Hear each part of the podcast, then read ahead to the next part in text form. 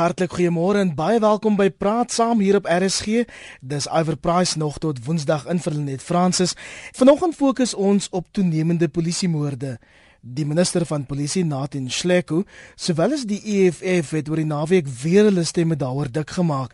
En volgens Shleku is 60 beamptes al vanjaar dood. Die helfte van hulle is vermoor. Ons gas vanoggend is professor Niels Roelofse van die departement kriminologie en kriminele regspleging daar by die Universiteit van Limpopo. Goeiemôre prof. Uh goeiemôre Iwer, uh goeiemôre Jody, goeiemôre luisteraars. Prof Niels, kom ons begin van waar die publiek se aggressie teenoor die polisie. Is dit 'n skielike tendens? Uh Ek dink Iver ons moet uh, die geskiedenis van Suid-Afrika 'n bietjie in oënskou neem hier. Ek dink ons kan sê dat ons kom uit 'n uh, aggressiewe gemeenskap oor eeue heen. Uh konflikte van die Divakane, die Oosgrensoorloë, uh al die konflikte wat op hierdie kontinent was. Uh en dit lyk of ons 'n kultuur ontwikkel het dat ons alles wanneer uh dinge nie na ons sin gaan nie met geweld oplos. Ek meen ons kan kyk na byvoorbeeld uh goed soos taxi geweld. Ons kyk na die xenofobiese aanvalle. Uh ons kyk na die uh diensleweringproteste, optogte by skole, universiteite. Dinge word maar net op 'n gewelddadige wyse gedoen. So ons onderhandelingsmetodes is nie praat, praat, kompromie, oplossing nie. Ons is sommer van die begin af as ons een of twee keer woordewisseling betrokke was en dit geld tot in in die huise, dan begin ons oorgaan tot geweld. So dit ek dink ons ons kom uit 'n aggressiewe kultuur uit. En ons polisiebeamptes word dan uit daardie kultuur gewerf. Kyk, ehm um, ek dink luisteraars sal dit dalk interessant vind. Ek het 'n uh, 'n teorie gepubliseer uh wederkerige uh 'n morele uh ehm um, verval en dit is wanneer al al die polisie manne wat ons kry word uit 'n uit 'n samelewing gewerf. So wanneer jy in 'n aggressiewe of 'n korrupte samelewing is, dan spreek dit van self dat wanneer jy mense uit daai omgewing werf, hulle deel van die gemeenskap is en, en hulle is gesosialiseer op 'n spesifieke manier. Hiermee wil ek nou nie te kenne gee dat die hele Suid-Afrikaanse samelewing korrup is nie, maar dit is tog so dat ons kom uit 'n kultuur waar daar baie aggressie is en waar daar hoë vlakke van misdaad en hoë vlakke van gesinsgeweld hoë vlakke van drankmisbruik en gevolglik uh, het ons maar ook polisiebeamptes wat uh, worstel met hierdie uh, innerlike konflikte. 0891104553 ons eerste inbeller vanoggend kon in die Suid-Kaap. Goeiemôre. Môre uh, Iwer ook aan die professor. Ja, ons almal weet seker uh, dit is nou nie nuwe nuus nie. Uh dit is 'n leierskapsprobleem in die polisie. En ons sien mos nou wat dit met die nasionale kommissaris Ria Pega haar bevoegdheid juis nou onder verdenking na die regte falens se verslag. En Iwer, ek dink daar is oplossings vir hierdie probleem. As ons dan begin by stap, dan moet ook 'n ethos, 'n sedelike gesindheid van leierskap in die polisie, veral op bestuursvlak gehanteer word. Die regte lede op bestuursvlak moet aangestel word. Ons het nou gesien nie net 3AP gaan nie, maar hele paar kommissarisse oor die afgelope, kom ons sê dekade wat gebeur het. Dis onbekwame leiers. Ons sit natuurlik ook met 'n ander probleem. Ons praat van moorde. Daar is selfs 'n polisiebrutaliteit. Die afgelope paar maande het ons gesien dat daar was heelwat uh persberigte rondom polisiebrutaliteit. So ek dink ons sit met 'n geval hier dat die regte lede op bestuursvlak veral moet aangestel word ondergeskiktes moet opgelei word en hulle kan nie opgelei word wanneer daar nie regtig 'n uh, toegewyde uh, uh, leierskap uh, in in die polisie is nie. En ek dink ons moet maar daar daar begin. Mooi dag vir julle. Ek luister. Dankie vir jou oproep Connie daar in die Suid-Kaap. Niels, ek gaan jou nou-nou vra om op van die oproepe te reageer. Anoniem in die Noord-Kaap. Jy sê die polisie is self by misdaad betrokke. Ons moet nie vir algemeen nie sommige polisielede Anoniem. Oh, goeie goeiemôre. Ja, my my persoonlike ehm um, ondervinding is uh, is nie positief met die polisie nie. Uh um polisielede wat dranklisensies vir 'n vir 'n bottel whisky verkoop, uh, polisielede wat jou polisiewaans gebruik vir uh uh taksies ensovoorts. Ehm um, ek dink uh, baie van hierdie polisiemanne word eenvoudig uitgehaal omdat hy uh, betrokke is by misdaad uh, homself en as jy kyk na 70000 van hierdie polisielede uh in die in die mag uh wat basies baie min of of minder as niks doen nie uh wat meestal betrokke is by misdaad dink ek dat hierdie klein hoeveelheid wat uitgehaal word is 'n uh, goeie persentasie van die wat by uh, misdaad betrokke is. Dankie vir jou oproep. Mooi dag daar in die Noord-Kaap. Ehm um, KwaZulu-Natal, nog 'n anoniem goeiemôre. Goeiemôre. Ek uh, is 'n is 'n lektor by wil nou nie die universiteit naam noem nie, maar ek gee klasse so oor 'n naweek, dan sou so 160 studente in my klas. En uh ek vra hulle hierdie naweek spesifieke vrae. Ek vra twee vrae basies. Die eerste vraag is: Wie van julle is oop vir korrupsie? Net so reguit. En nou is miskien een nou of twee ouens wat sy hande opsteek sê, "Hoor jy, hy is oop vir korrupsie." Ek sê, "Kom ek verander die vraag net so klein bietjie." Jy het 700 employees wat vir jou werk. Jy weet aan die einde van die maand het jy nie geld om hierdie ouens te betaal nie. En hier kom iemand en hy sê vir jou, hy gee vir jou hierdie kontrak, maar jy moet vir hom bietjie hierdie Ferrari aankoop en jy moet vir hom bietjie sy vrou oor see vat en so aan en uh 2/3 van die klas steek op daar net daar en dan en sê luister, hulle sal hy kontrak vat. So dit sluit aan by die uh prof se se dinge se praat van die samelewing waarin ons bly. Dankie vir jou oproep. OK, totsiens, bye bye. Prof Niels, 'n paar interessante scenario's daar, jou reaksie? Ja, uh, kom ons begin by Connie oor die leierskap. Weet jy, uh, ek is uh, oortuig daarvan dat leierskap is 'n inherente uh persoonlike bestuurs uh uh vaardigheid wat elke persoon moet hê. Met ander woorde, interne beheer is die heel eerste setel van regering, hoe ek myself bestuur. En dit hang af hoe ek groot geword het uh, in my huis en in my samelewing. Ja, natuurlik leierskap uh in die polisie self Uh, maar wat doen ek wanneer die offisier nie oor my skouer kyk nie? Uh, hy is nie elke keer in die vangwa of waar ek op patrollie is of waar ek te voet loop of waar iemand my dalk uh, uh probeer omkoop nie. So as ek nie hierdie interne beheer het nie, en dit is waarvan ek praat. As ons nie 'n samelewing het wat goeie interne beheer kweek by mense nie, dan moet ons toenemend eksterne beheer toepas. Meer offisiere, meer regulasies en uh, weet jy op die ou einde is daar altyd maniere om hierdie goed uh, te omseil. So ek, ek is van mening dat dit gaan oor opvoeding van uh, huisvlak deur die skool. Natuurlik die polisieopleiding. Ek dink daar's 'n groot behoefte aan etiese en en morele opleidingsprogram vir die polisie om in lyn te kom met ons grondwet en om lyn te kom met etiese praktyke. As ek daarby kan aansluit, was dit nie maar so selfs voor Jappie gaan nie. Kyk, onthou nou uh, daar's nou uh, uh, groot stories uh, ons kom ons konsentreer op die moorde. Uh, jy kan hulle basies in 4 tydvakke indeel. Die tydperk tot uh, wat nou die oorgangstydperk was voor uh, 94 tot omtrent tot dit nou redelik gekonsolideer was in, in net so voor 2000 het ons gemiddeld bo 200 uh, polisiemanne elke jaar verloor.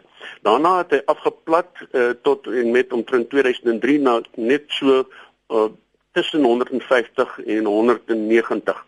Dan het die tydvak aangebreek van net so onder 100 en tot omtrent 100 tot 2011. Nou staan ons by 'n tydvak waar ons omtrent 60 uh, polisiebeamptes verloor. So as as jy nou kyk, ons het nou uh, ons het nou beweeg van oor die 200 en die hoogste wat ek kan onthou was 93 280 polisiebeamptes. So ons het 400% gedaal en maar feit van die saak is ons wil nie hê polisie moet doodgeskiet word nie. So my my opinie oor oor uh wat gesê is tot dusver, uh ek stem saam in baie opsigte, maar ek wil hê ons moet kyk na mense wat in beheer is van hulle self en dit is die kwaliteit van polisiebeampte uh wat ons wil hê. Uh die uh, persone die Noord-Kaap het gemeld uh van van eh uh, polisie wat by misdaad betrokke was. Daar's baie studies na so hoeveel ons weet van hierdie 1400 polisiemanne wat aan uh, misdaad eh uh, eh uh, voor aangekla is en ek dink daai saak het homself nog nie uitgerol nie. Eh uh, die die drie kommissarisse wat eh uh, wat ons in die afgelope tyd gehad het, insluitend die dienende ene, was almal nie uh uh uit die polisie geleedere nie. So ek dink hulle vind dit uiters moeilik om by 'n polisiekultuur aan te pas en te weet hoe om met 'n polisiebeampte te werk omdat hulle nie self in hierdie kollegiale verhouding gestaan het uh van opleiding af deur die range en sien wat gebeur van dag tot dag uh, in die polisie en wat is die uitdagings wat wat aan polisiebeamptes uh, gebied word. Niels, daai syfers wat jy sopas genoem het, hoe vergelyk ons met die res van die wêreld? Ehm um, okay, dis dis 'n uiters belangrike vraag. Ehm uh, ek dink uh, as ons kyk na ek het nou die pieke genoem en die dalende tendens in Suid-Afrika. Uh as ons kyk na 'n uh, uh, ander multikulturele samelewing uh, soos die FSA, dan uh, het ons gehad uh, min of meer dieselfde vlakke in in in inteendeel eintlik presies. Maar nou weet jy ou ons praat van getalle polisiemanne en ons praat van getalle van bevolking, maar kom ons praat nou net oor die rou getal. 1974 het uh, die FSA 280 polisiemanne verloor. Dit is presies dieselfde as wat ons in 93 gehad het. 2002 het hulle 241 uh, verloor. Ons was so hierso by 140. Dan in 2014 het hulle 126 verloor en nou ja, ons staan nou so min of meer by 60. Maar hierdie is die pieke van die FSA. Die die gemiddeld van die FSA is ongeveer 64 polisielede uh, per jaar wat hulle wat hulle verloor.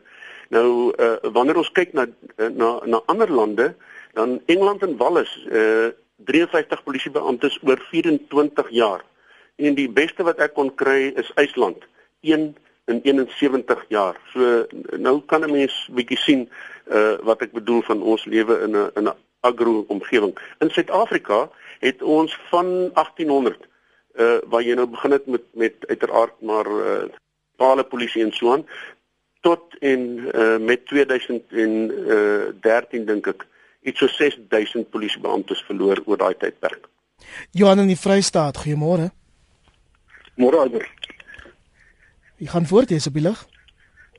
Dit ja, ewer ehm um, oor die werwing sal ek net sê in die polisie Toe ek in die 80's by die polisie aangesluit het, ek is nie meer 'n polisieman dankie Vader daarvoor.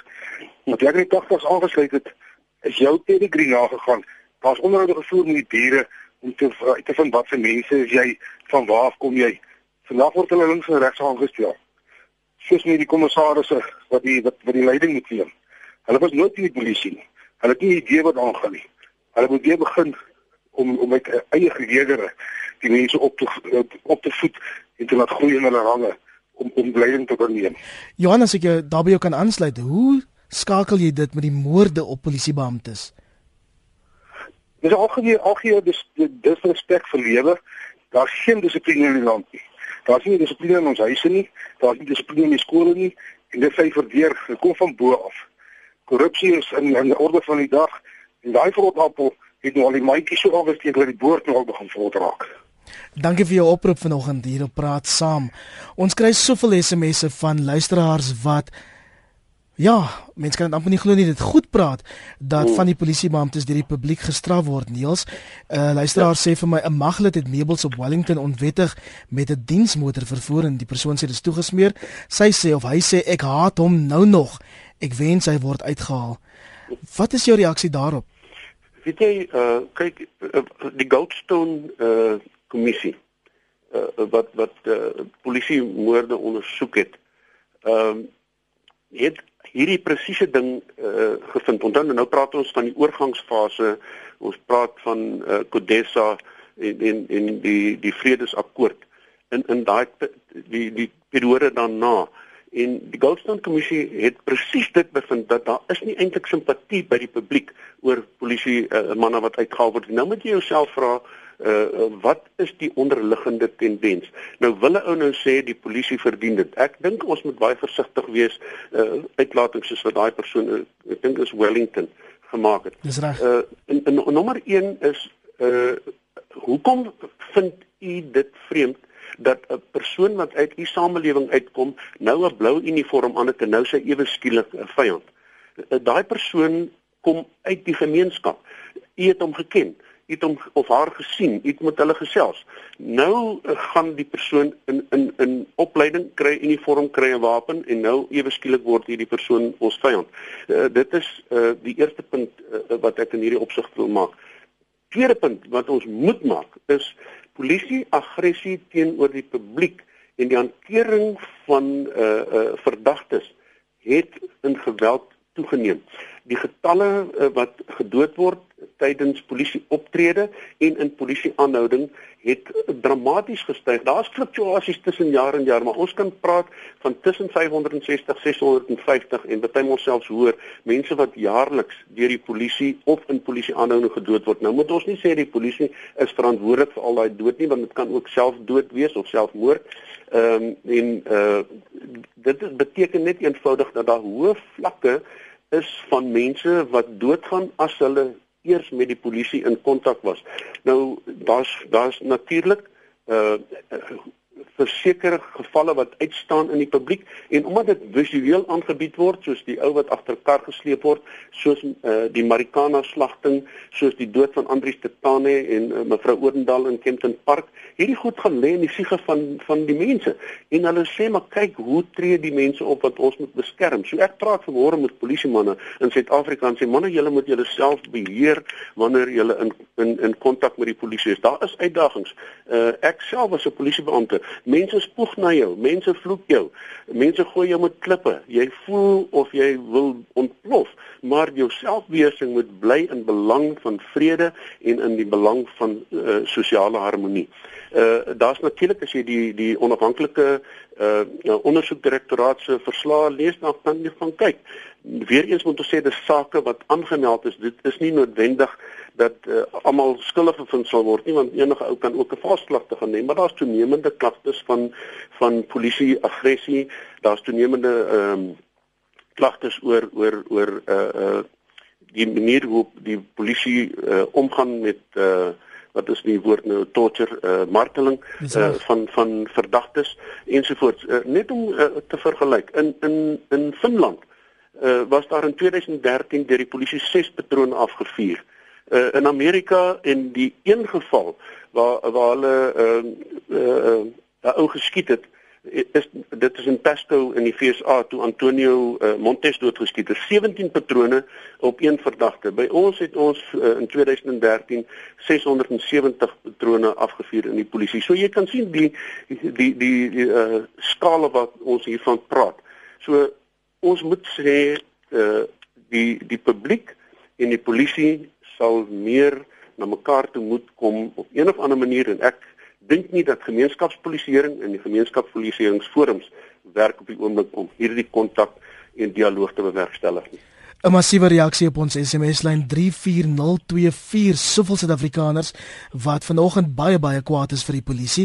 Iemand sê die publiek het respek vir die polisie verloor want oor die laaste 20 jaar het die SAPD 'n politieke sirkus geword.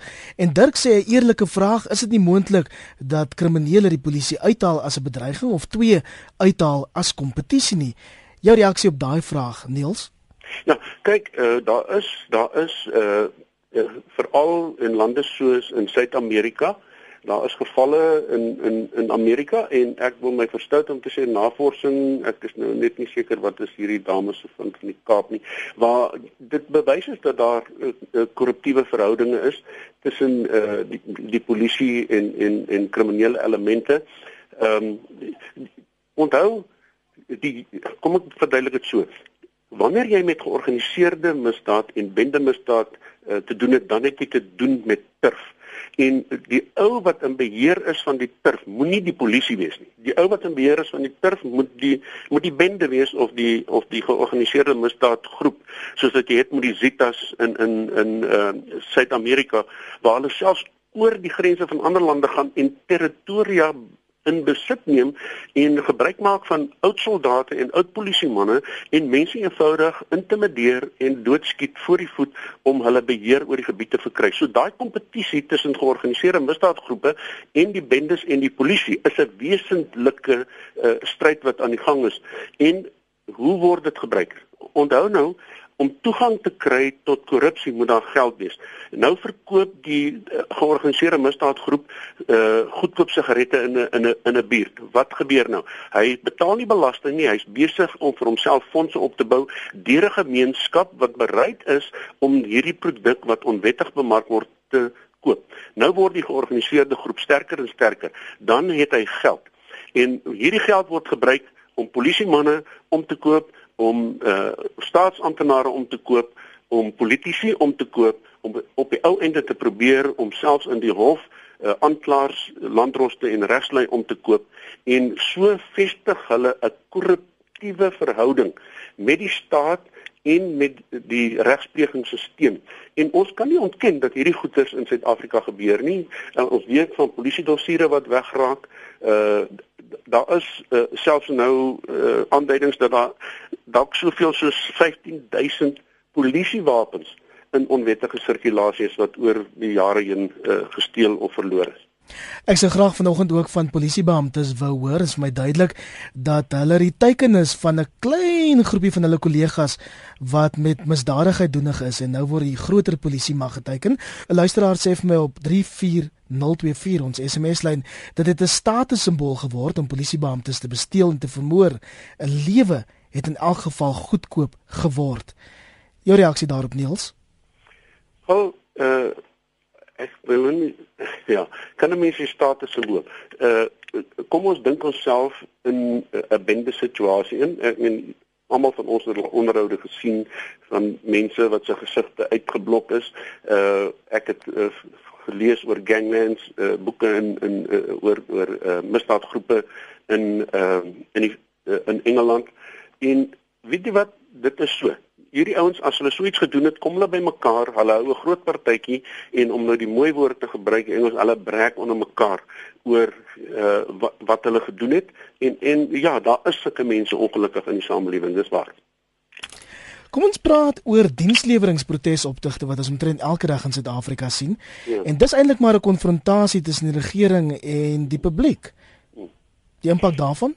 Ja, kyk, uh dis interessant. Ek het ehm uh, hier in 2007 of 8 saam met die kollegas het ek eh, 'n uh, navorsingsverslag gedoen tot nog by Universiteit van Wenda was en daarin het ons voorspel dat daar toenemende konfrontasie tussen die uh, publiek en die polisie sou wees juis oor hierdie uh, onderwerp van van uh diensleweringproteste. Nou kom ons vat onsself nou terug na wat ek uh in die begin gesê het oor die aggressiewe gemeenskap. Uh, hoekom sou 'n mens wanneer jy uh, byvoorbeeld nie 'n huis kry nie, die skool se biblioteek afbrand. Hoekom sal jy as jy nie water kry nie, uh, gaan en uh, sê nou maar 'n polisievoertuig wat in die omgewing is met klippe bestook en en aan die brand steek? Daardie vraag het ons in Suid-Afrika nog nie beantwoord nie. Wat is die redes dat mense toenemend ook ongelukkig in hierdie protesoptogte hulle wend uh, tot geweld? Nou ek dink ons ons het verskeie redes. Nommer 1 is natuurlik daar is vlakke van frustrasie. Nou enige ou wat genoeg gefrustreer word kan op die ou einde oorgaan tot geweld. Uh, die die tweede is dat daar 'n groot gros van van uh, jeug uh, werklose jeug is wat gefrustreerd is omdat hulle nie kan werk kry nie en wat maklik by uh, sulke noem dit avontuurlike eskapades betrokke raak uh wanneer daar grootskaalse optogte is en uh, ten derdens is daar uiteraard mense wat dit uitwyd vir politieke voordeel en hierdie mense nie miskien initieel nie maar wanneer hulle aan die gang is op 'n sleeptou neem en en aanspoor tot geweld. En uh, die kultuur is so dat uh, in in groepsverband liewer wanneer die groepskohesie so gebou is dan verloor die individu se identiteit.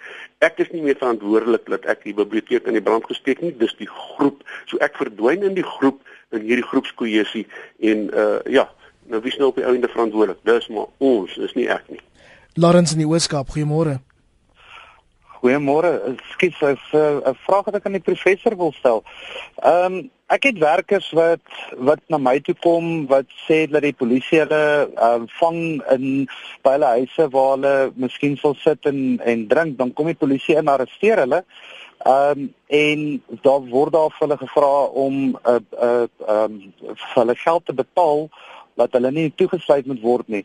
Dit is dit is is dit nie maar ook 'n punt wat gelig moet word by die polisie ook dat daar ehm um, dat die mense begin moeg raak vir die feit dat hulle moet betaal om hulle self uit die tronk uit te hou. En dan die volgende punt is My ma en my pa albei werk vir ehm um, in die onderwys en dan word daar vrae gevra by die vir die aan die kinders by die skool in ehm um, beroepskeuses en rigtings wat hulle wil gaan.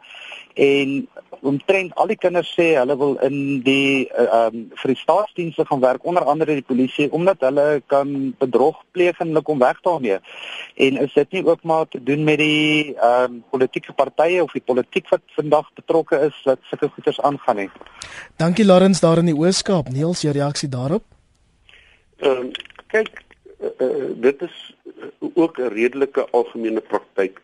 Uh dit begin by 'n polisiebeampte wat op patrollie is en hy doen aan by ehm um, 'n 'n koffiewinkel of 'n wegneem ete en iemand gee uh, vir hom 'n koppie koffie gratis of uh jy weet 'n hamburger of, of wat ook al.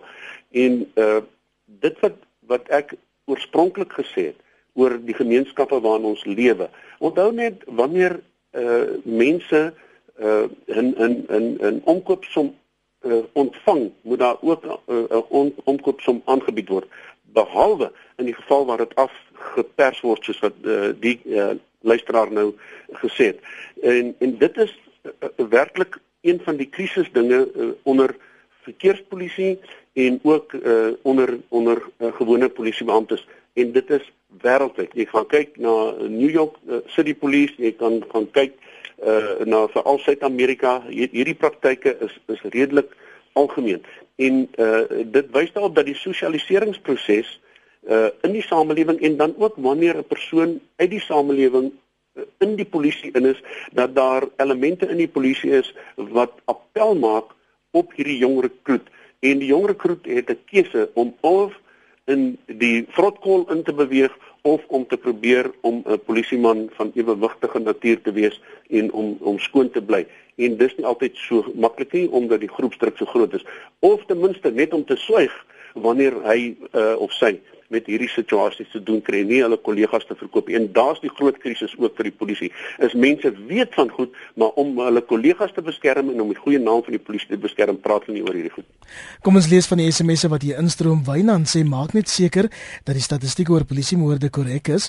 'n Polisielid wat na ure in 'n motorongeluk sterf, moenie as 'n polisie dood gesien word nie. Ja, Slegs lede wat sterf waar kriminele hulle uithaal omdat hulle polisielede is. Ja, dis waar. Nog 'n luisteraar sê hier op 34024 leierskapprobleme word selfs in die kerk gevind. Leiers gebruik krastaal en drank wat deur kollegas toegesmeer word. En dan sê AJ, ek is 'n oud polisieman. Uniform was my trots. Nou is ek te skaam om dit te dra. Hulle gedrag is uiters swak en uiters onnet op hulle uniform. 'n Vis vrot van die kop af en tans is dit geval in die polisie. En AJ sê vervang die polisie met die weermag. Iemand anders sê SAPD-lede is nie soos in die verlede nie, want hulle word lede bloot omdat dit 'n werk is. Nudie, jy's in Ryten as ek dit reg is. Goeiemôre. Goeiemôre. Uh die punt wat ek wil maak is dat uh primêr al hier het ons die geval waar polisievaardighede afgeneem het. As ek praat van vaardighede, dan praat ek van selfverdediging en hulle skietvermoë. En dit is baie maklik vergelykbaar want Ek praat uh, uh, my raamwerk is uit die 70 en 80er jare, dis toe ek in die polisie was. En dan uiteraard ek was in Irak en ek het in uh Genee Wes-Afrika gewerk en tans uh lei ek die mense daarop in selfverdediging en in skietvermoë en as uh sekuriteitswagte. So ek kan ek kan met 'n perspektief praat en sê dat in die ou Suid-Afrika en ek is hier nie rassisties nie, maar wat ek hier sê is dat die skietvaardighede het ongetwyfeld afgeneem. Nou is dit so dat as 'n mens paraat is en 'n mens is in staat om jouself baie goed te verdedig, dan is dit 'n definitiewe afskrikmiddel vir die potensiële misdadiger, rower, moordenaar wat jy ook al wil noem. Mens kan per se die die taakmag van die 70er en 80er jare en miskien vroeë 90er jare vergelyk met die huidige taak, taakmag. En die een die die die huidige taakmag is nie 'n druppel in die emmer van die taakmag wat bestaan het nie. So die vaardighede het ongetwyfeld afgeneem en as gevolg daarvan is die eh, het die het die misdadiger of potensiële misdadiger baie meer selfvertroue en moed om die polisie aan te vat. Dankie vir jou interessante bydrae daar Nodee. Prof, ek wonder wat maak jy daarvan? Uh weet jy uh kom kom ons begin by wapen uh behendigheid en wapenbeskikbaarheid. Uh, ek ek dink kom ons adresseer eers net die wapenbeskikbaarheid. Ehm uh, ons moet verstaan dat daar is 'n groot hoeveelheid onwettige wapens in sirkulasie wat uh verskillende bronne het en die groot bron is die konflik wat in Suider-Afrika geheers het uh in Namibië en uh Zimbabwe en in Mosambiek. Uh in in die jare ek skat hierso so nou kom ons sê uh laat 70s uh, het uh Mosambiek uh, 100 uh, 1.5 miljoen AK47 aan AK47s aan die burgerlikes in Mosambiek uitgereik. Nou aan die einde van die konflik is daar gevra om hierdie goed in te handig. Ons weet van daar was uh, operasie Rachel 1 tot 5. Uh die getalle wissel uh maar daar's iets tussen 12 en 20000 uh uh, uh, uh AKs en handwapens is uh, opgespoor met hierdie operasies. Dan uh uh, Johau het uh, dis een van die uh, ex-Prolime ouens het uitdruklik gesê ons handig nie hierdie wapens nie want ons het geweet dat die regering ons nie gaan betaal of kan betaal nie en ons moet hierdie wapens nou gebruik om vir onsself geld te maak. Uh jy kan ehm uh, uh, AK uh, uh, koop vir minder as 2000 uh, rand dis beskikbaar dit vloei oor ons grense uh, daar is nie voldoende beheer daaroor nie. Dis die een bron. Die ander bron is wapens wat verlore en gesteel raak beide deur die polisie deur sekuriteitsmaatskappye uh, en uh, van die publiek. So so uh, dit is oral beskikbaar. Nou uh, wapenbehendigheid uh, vir die publiek is belangrik. Uh, net interessant ek het vanoggend uh het uh, ek 'n uh, uh, SMS gekry uh, op WhatsApp van van my seun af dat iemand gisteraand sy by sy bakkie ingebreek het en uh probeer steel het die hond het hom wakker gemaak en hy het 'n uh, waarskuwingsskoot geskiet en elk gehardloop. Nou wat beteken dit? Hier is 'n hier is 'n wapen effektief aangewend. Niemand het seer gekry nie, maar hy het sy eiendom beskerm omdat hy wapenbehendig was. Hy's ook 'n jagter.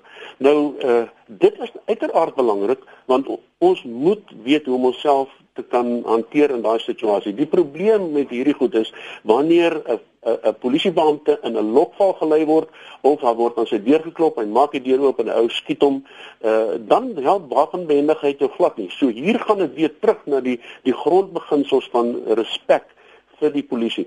Uh, maar is dit nou net die polisie wat onderhewig is aan hierdie goed? Onthou daar's uh, die skole, uh, daar's onderwysers wat aangeval word, daar's leerders wat aangeval word. So uh, die tendens van minagting van gesag en uh, min respek vir lewe is iets wat uh, dwars deur ons samelewing loop. Steeds die heel wat SMS'e wat instroom ek gaan nou weer daarvan lees as jy dalk laatbens ingeskakel het. Dis praat saam hier op RSG. Ons fokus vanoggend op toenemende polisiemoorde. Dit na aanleiding van die minister van polisie wat oor die naweek weer sy stem daaroor dik gemaak het. My gas vanoggend is professor Niels Rolofse van die departement kriminologie en kriminele regspleging by die Universiteit van Limpopo. Nou ook op die lyn is brigadier Wish Naidu, die polisiewoordvoerder. Good morning brigadier. Hello, Brigadier. Uh, very good morning to you, sir, and thanks for having me on your show. Why are our police officers? Um, what, what's happening? Let's start with the problem. Well, I think that's a question on everybody's lips these days. Um, you know, um, in the recent past, um, and it's been widely publicized that a lot of our police officers are not uh, only being killed, but uh, a lot of them are, be, uh, are coming under attack. And unfortunately, uh, in the process, we have lost um, uh, 60 police officers from January this year. And of course, this has been a very serious concern for us uh, because we have um, put various measures in place. We've got a very comprehensive police safety strategy, police safety plan uh, in place that, that, that particularly to address um, uh, police officers' safety when it comes to uh, attacks and, and, and killings as well. But this encompasses various facets of um, of risks and challenges that our police officers are faced with. But uh, now that we're speaking of police killings, you know, it also particularly focuses on attacks and killing of police officers. And of course, despite having all of this in place, uh, we still see that our police officers are coming under attack and are subsequently being killed. And of course, this is a, this is a very serious concern to us. Why are our police officers being targeted? Well, there are various reasons for that. I mean, we have highlighted this. We've said um, in the past that uh, some of them are being targeted because of the nature of the investigations they're conducting. Uh, they're also being targeted because um, uh, when they are attending to serious crimes, um, uh, suspects um, open fire on them for the purpose of evading arrest. Some of them are being targeted particularly for their firearms, and um, some of them are being targeted just because they are police officers. Mm-hmm. Um, and uh, yeah, there are these are some of the reasons that they're being targeted, and we've taken all of this into consideration. We've done um, in-depth analysis on uh, on uh, circumstances under which uh, police officers have been killed, uh, and we found these to be some of the reasons why they're being attacked. And of course, um, we we then uh, put countermeasures in place to to help police officers prevent themselves from being attacked. And you know that, um, as we've mentioned before, we have sent police uh, police officers are compelled to go once a year on a maintenance shoot, with, uh, which uh, includes the different caliber of firearms that they must uh, sh- shoot with to hone in on their skills on those firearms because these are the firearms they use for their cause of duty and they do a little bit of tactical training. But over and above that, we also have a very comprehensive refresher training course which encompasses practical theory stuff as well as uh, physical uh, assessments and so forth uh, that members must go on. And um, yeah, despite all of this, uh, if you find that police officers are coming uh, under attack in a situation where they're being ambushed, it's not something mm-hmm. that uh, one can avoid very easily. But um, we also train them under those circumstances on how to uh, escape without serious injury or fatality for that matter. Brigadier, many of our listeners are telling us that they are fed up because the police or so many police officers are involved with crime. Others are fed up with the way they're being treated by the police. Can we blame the public for being so frustrated? Um, to a certain extent, I would I would agree that police officers and uh, and I must say that we have um, in the region of over 140,000 police officers in the organization. To a certain extent, the, they are true in their allegations because we ourselves have arrested our own police officers. In the last three years, we've dismissed in the region of uh, about uh, 1,700 police officers from the organization. Um, and um, I beg your pardon, about 1,500 police officers from the organization. This is indicative of the firm stance and approach we take to our police officers that are involved in corruption and criminal activities, mm-hmm. Police officers that do not, that are grossly neglecting uh, their cause of duty, um, and and so forth. So we we don't we also don't take kindly to that, and particularly because we want our police officers to police officers to serve an effective, efficient, and a professional service to uh, to our clients. Just this weekend, we opened a police station, a brand new police station in a very deep rural area of Mambuka uh, in KwaZulu, uh, northern KwaZulu-Natal. And there too, it was expressed by the minister as well as the national commissioner that we will not tolerate our police officers uh, not um, delivering a professional, effective, and efficient service to our clients. And uh, we, we urge people to come forward with information of, of such uh, such behavior. You know this whole issue with Mido Masia, the one, uh, the reason I speak on it is because it's been widely public publicized. When, when that incident unfolded, we immediately took um, departmental action against those members and had them dismissed from the organization because we can't have this, because they are bringing the far majority of our members into disrepute. So we can't continue to have these kind of members within our ranks. And we will, we will make sure that we will enforce our rules and regulations to the maximum to get rid of these kind of members from from within our organization. Baie dankie so sê brigadier Wish Naidu polisie woordvoerder na aanleiding van die onlangse polisie moorde. Rolof, jy het nou na die brigadier geluister, jou reaksie? Wel, uh, ek meen in in wese stem die brigadier saam met my en met wat die publiek gesê dat daar elemente van van korrupsie en misdadigheid uh onder die polisie is dat daar 'n teenreaksie van die publiek mag wees. Uh ek, ek wil uh, miskien net op uh, een of twee goeters fokus ook uh iwer. Uh ons kyk na uh, 71% van polisie manne wat gedood word reageer op publieke oproepe.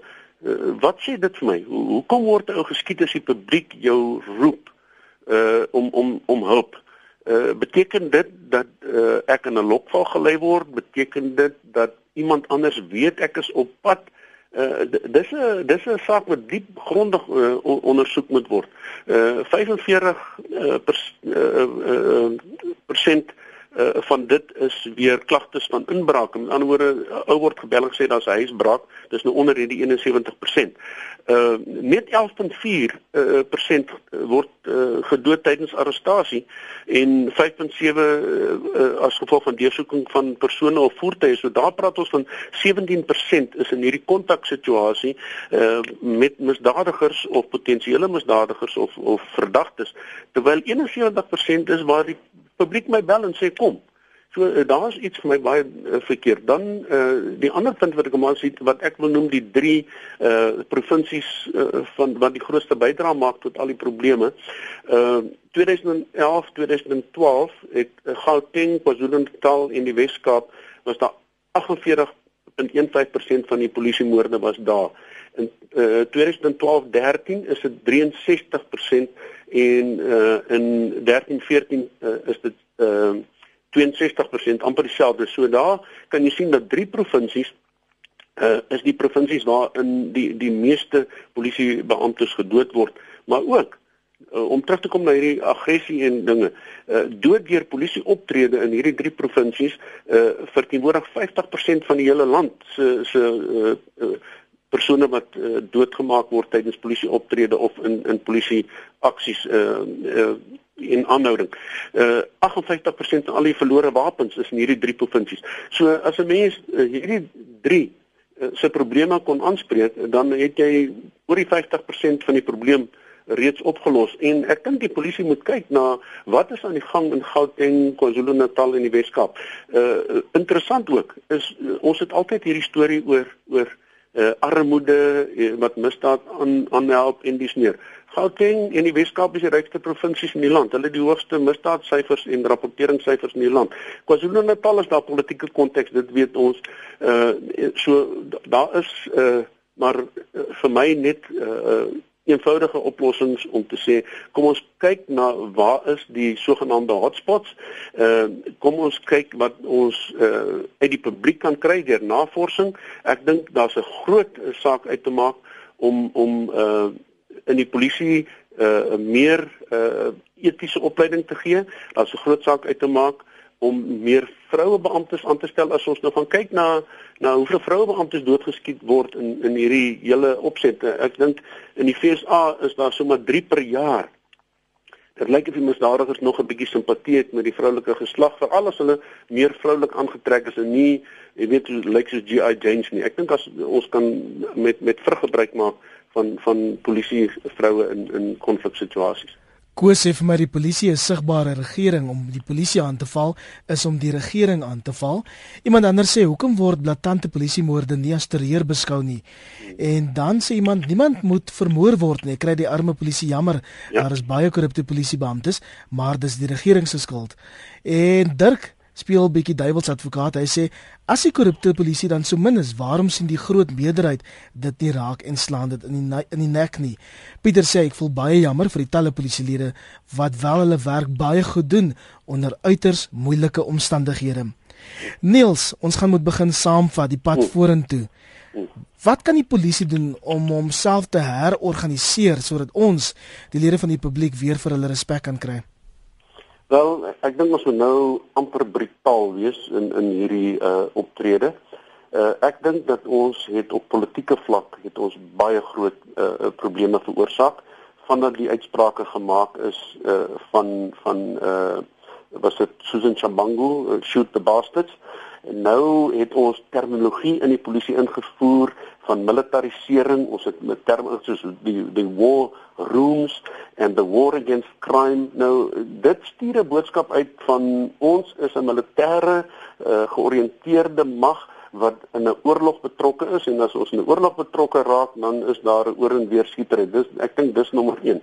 Nommer 2 is dat ons moet uh, 'n polisiekommissaris kry wat uh, uit die range kom wat verstaan wat dit is om voetpatrollie te doen wat uh, verstaan wat dit is om 'n arrestasie uit te voer wat verstaan wat dit is om in eh, 'n uh, jagtog betrokke te wees en 'n skietgeveg betrokke te wees en die dinamika van daai goed te verstaan Uh dan het ons uiteraard uh dink ek soos ek dit reeds genoem het, ek dink uh, meer vroulike beamptes. Uh, ons moet uh, kyk na die uh toerusting en opleiding van die polisie. Weet jy uh ek, ek het nou nie daai statistiek nie, maar weet jy hoeveel uh mense wat geskiet word gaan dood omdat die hoofslagaar uh in die lies en van die been uh, uh getref word. Nou die huidige koelvaste baadjies het nie die vermoë om daardie dele van die lyf te beskerm nie. Ek dink daai goed moet afgaan tot op die bobeen. Hy kan uiteraard met 'n soort van uh, 'n buigingskanier uh, in die heup uh, ontwerp word, maar uh, dit is 'n dringende noodsaaklikheid dat dit uh, na aandag aangegee moet word. Uh, ek dink uh, laastens en uh, baie belangrik, die intelligensie uh, van die polisie is in 'n gemors. Uh en ek dink dat uh die die uh inligtingstelsel van die polisie rondom uh onwettige wapens, rondom georganiseerde misdaad en en bendes, uh daar is 'n massiewe ruimte vir verbetering en hoe meer uh inligting die polisie kan kry oor hierdie goed, hoe makliker kan hulle optree. Uh, kom ek maak 'n klise, as ek 100% inligting het, kan ek 100% van misdaad suksesvol oplos. Hoe nader ek aan daai teiken kom, hoe beter, maar heidaglik is die polisie se intelligensie vermoë omtrent 0.